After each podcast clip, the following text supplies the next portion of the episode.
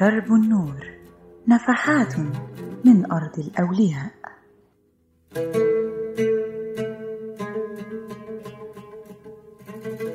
أهلا بيكم وحلقة جديدة من برنامجنا درب النور. أنا نشوى فاروق وهكون معاكم في حلقة النهاردة.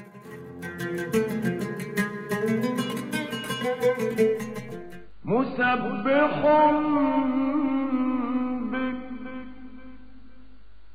بك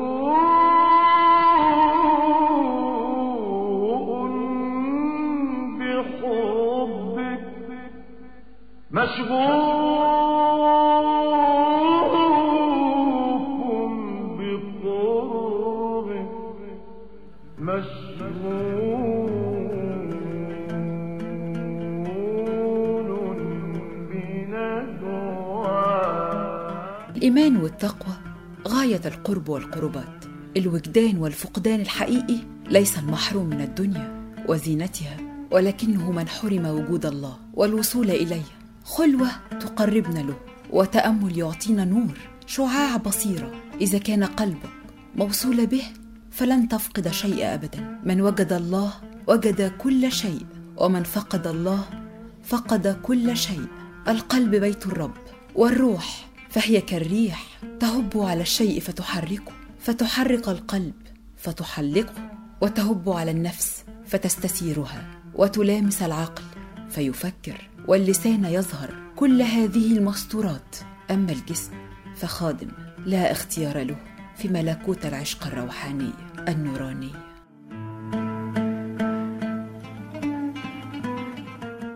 وده اللي هنعرفه في حلقة النهاردة مع صاحب حكايتنا من كل مكان بيزوروا الأتباع يوفي فيها المحروم بالندر ويدعي المحتاج وعنده أمل في بركة صاحب الكرامات مدد يا سيدنا مدد. صاحب حكايتنا هو الشيخ عطية أبو الريش. هو ابن السيد عز الدين ابن السيد يحيى ابن السيد محمود. وينتهي نسبه عند سيدنا علي ابن أبي طالب رضي الله عنه. والشهير بالشيخ عطية أبو الريش الإدريسي. وبدأت حكايته. لما رحل جد الشيخ عطية أبو الريش يحيى بن محمود إلى مكة قادما من المغرب. وهناك أنجب ابنه عز الدين وكان ذلك عام 311 هجري في عهد الخليفة العباسي المقتدر بالله. وبقي عز الدين في مكة حتى بلغ سن الحادي والسبعون من عمره ثم رحل منها إلى المدينة المنورة. وكان ذلك في عهد الوالي الحسن ابن طاهر ابن مسلم من أحفاد الحسين ابن علي. المعين من قبل الخليفة الفاطمية العزيزة بالله في مصر. وكان مجيء عز الدين بن يحيى بناء على رغبة الحسن ابن طاهر الملحة لما سمع عنها من تقوى وورع وسداد الرأي والتفاف بني الحسن حوله وبعدها رحل منها إلى المدينة المنورة. أحمد واصطفاه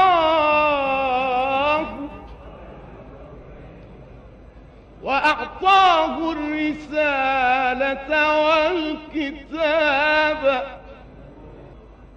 وقربه وسماه حبيبا وأعتق في شفاعته الرقاب.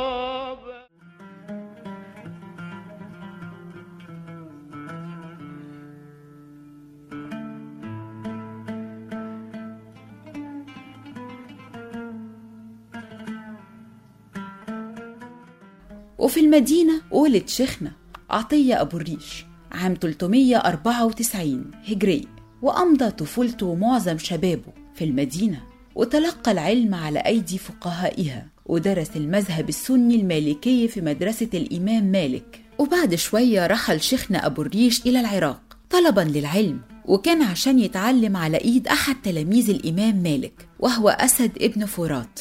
ولكنه لم يستطيع البقاء هنالك طويلا نظرا لاضطراب الأحوال بسبب الخلاف بين العباسيين وبين ابن بويا المعروف باسم معز الدولة وقتها وخاصة بعد وفاة بهاء الدولة البهائية في عهد الخليفة القادر بالله العباسي في عام 416 هجري وتركها وقرر الذهاب إلى مصر وكان وصوله لمصر في عهد الخليفة الظاهر الفاطمي الذي اتسم عهده باللين والسماحة وده اللي جعل مصر أرض خصبة لتعليم ونشر المذهب السني المالكي والشافعي والحنبلي ولأنه سمح ليهم بمطلق الحرية في نشر هذه التعاليم.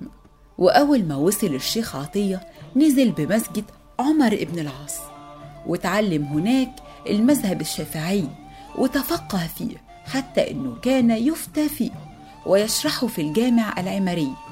ولما سمع به الخليفة الظاهر وقتها استدعاه إلى مجلسه وقربوا إليه ولما سمع عنه عرب الشرقية أتوا إليه في المسجد العمري وطلبوا منه إنه يروح معاهم عشان يتعلموا منه وينتفعوا به.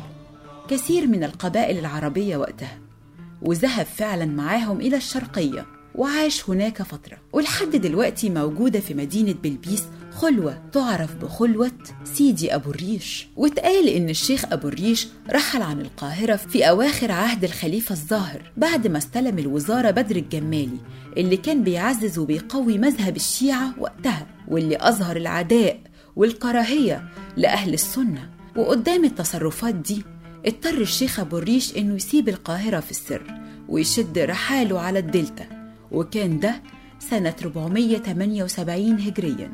وبقى كل يوم ينتقل من بلدة للتانية لحد ما استقرت روحه ونفسه في مدينة دمنهور بالبحيرة.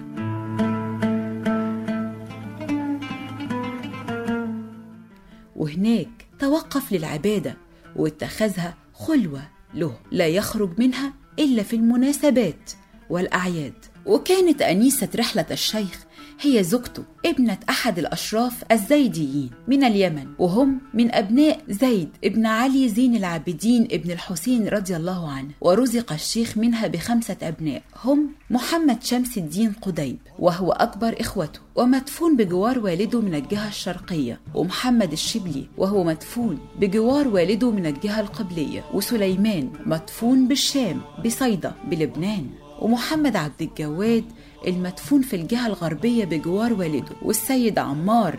حكايات وحكايات. تاريخ عن صاحب الكرامات. واللي قالوا إن سبب تسميته بابو الريش هو إنه كان مريض بالحكة والحساسية. وما كانش بيقدر ينام على الفراش أو يلبس الصوف. وعشان كده كان بيحشي الفرش والغطا بتاعه بريش الطيور. وكان بياخدهم معاه في أي مكان أينما رحل. وعشان كده اتشهر باسم أبو الريش. وكان سيدي عطية أبو الريش عالما وورعا صالحا زاهدا أحب الناس وكتر أتباعه ومحبيه وتلاميذه المحبين لعلمه. والشيخ الإدريسي بني له مسجد يحمل اسمه وهو مسجد الشيخ عطية بريش الإدريسي بمدينة دمنهور. ولما مات الإدريسي دفن في ضريحه بحجرة صغيرة ملحقة بالمسجد الكبير ويتوسطها مقام سيدنا الإدريسي. واللي بيرتفع حوالي متر ونص عن الأرض. مقام العارف بالله سيدي عطية أبو الريش الإدريسي يعتبر أشهر مقام لولي صالح في البحيرة والمشهور بلقب أبو الكرامات والعجايب. ومن كل شبر فيك يا مصر بيتوافد المصلين قبل أو بعد كل صلاة في المسجد عشان يزوروا المقام ويقروا القرآن ويطلبون بركته. غرفته ما بتقفلش بابها أبدا قدام المحبين وجوه الضريح المليء بالأنوار الخضراء المريحة للعين والنفس وفي جنب من جوانب المقام معلق لوحة مدون عليها بيانات الشيخ الإدريسي بالكامل ومكتوب حكايته وكراماته. ومن أشهر الحكايات اللي اتقالت عن الشيخ الإدريسي إن ربنا قطع له الوحوش والطيور والسباع والضباع وكانت تأنس بيه وبتتمنى رضاه ويقال إنه كان بيفهم لغة الطيور. وبيحاورهم بكل سهولة حتى أنها كانت تأتي إليه في خلوته الملحقة بضريحه فتمكث عدة أيام بلا طعام ولا شراب وكانت بتنكش ريشها حوله حتى إنه كان بيتخذ منه فراشا له فلقبه أحد تلامذته بأبي الريش ومن يومها بقى اسمه أبو الريش صاحب الكرامات.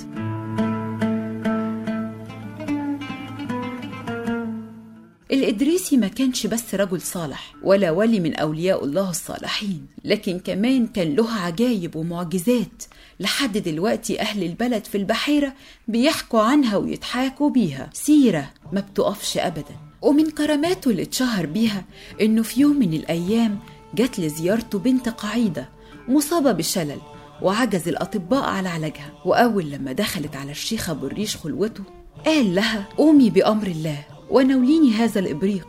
فقامت البنت وشفيت من مرضها تماما. في نفس الوقت ومن وقتها بقوا أهالي البحيرة من كل بلد. ملهمش بركة غير بركة الشيخ العارف بالله أبو الريش أبو الكرامات وصاحب المعجزات ومقامه ملاذ لكل محتاج ومحروم لكل عليل ومكروب. وأي حد عنده مشكلة يروح يزور الأعتاب ويوزع النفحات ويوفي بالندور يمكن الرضا ينور.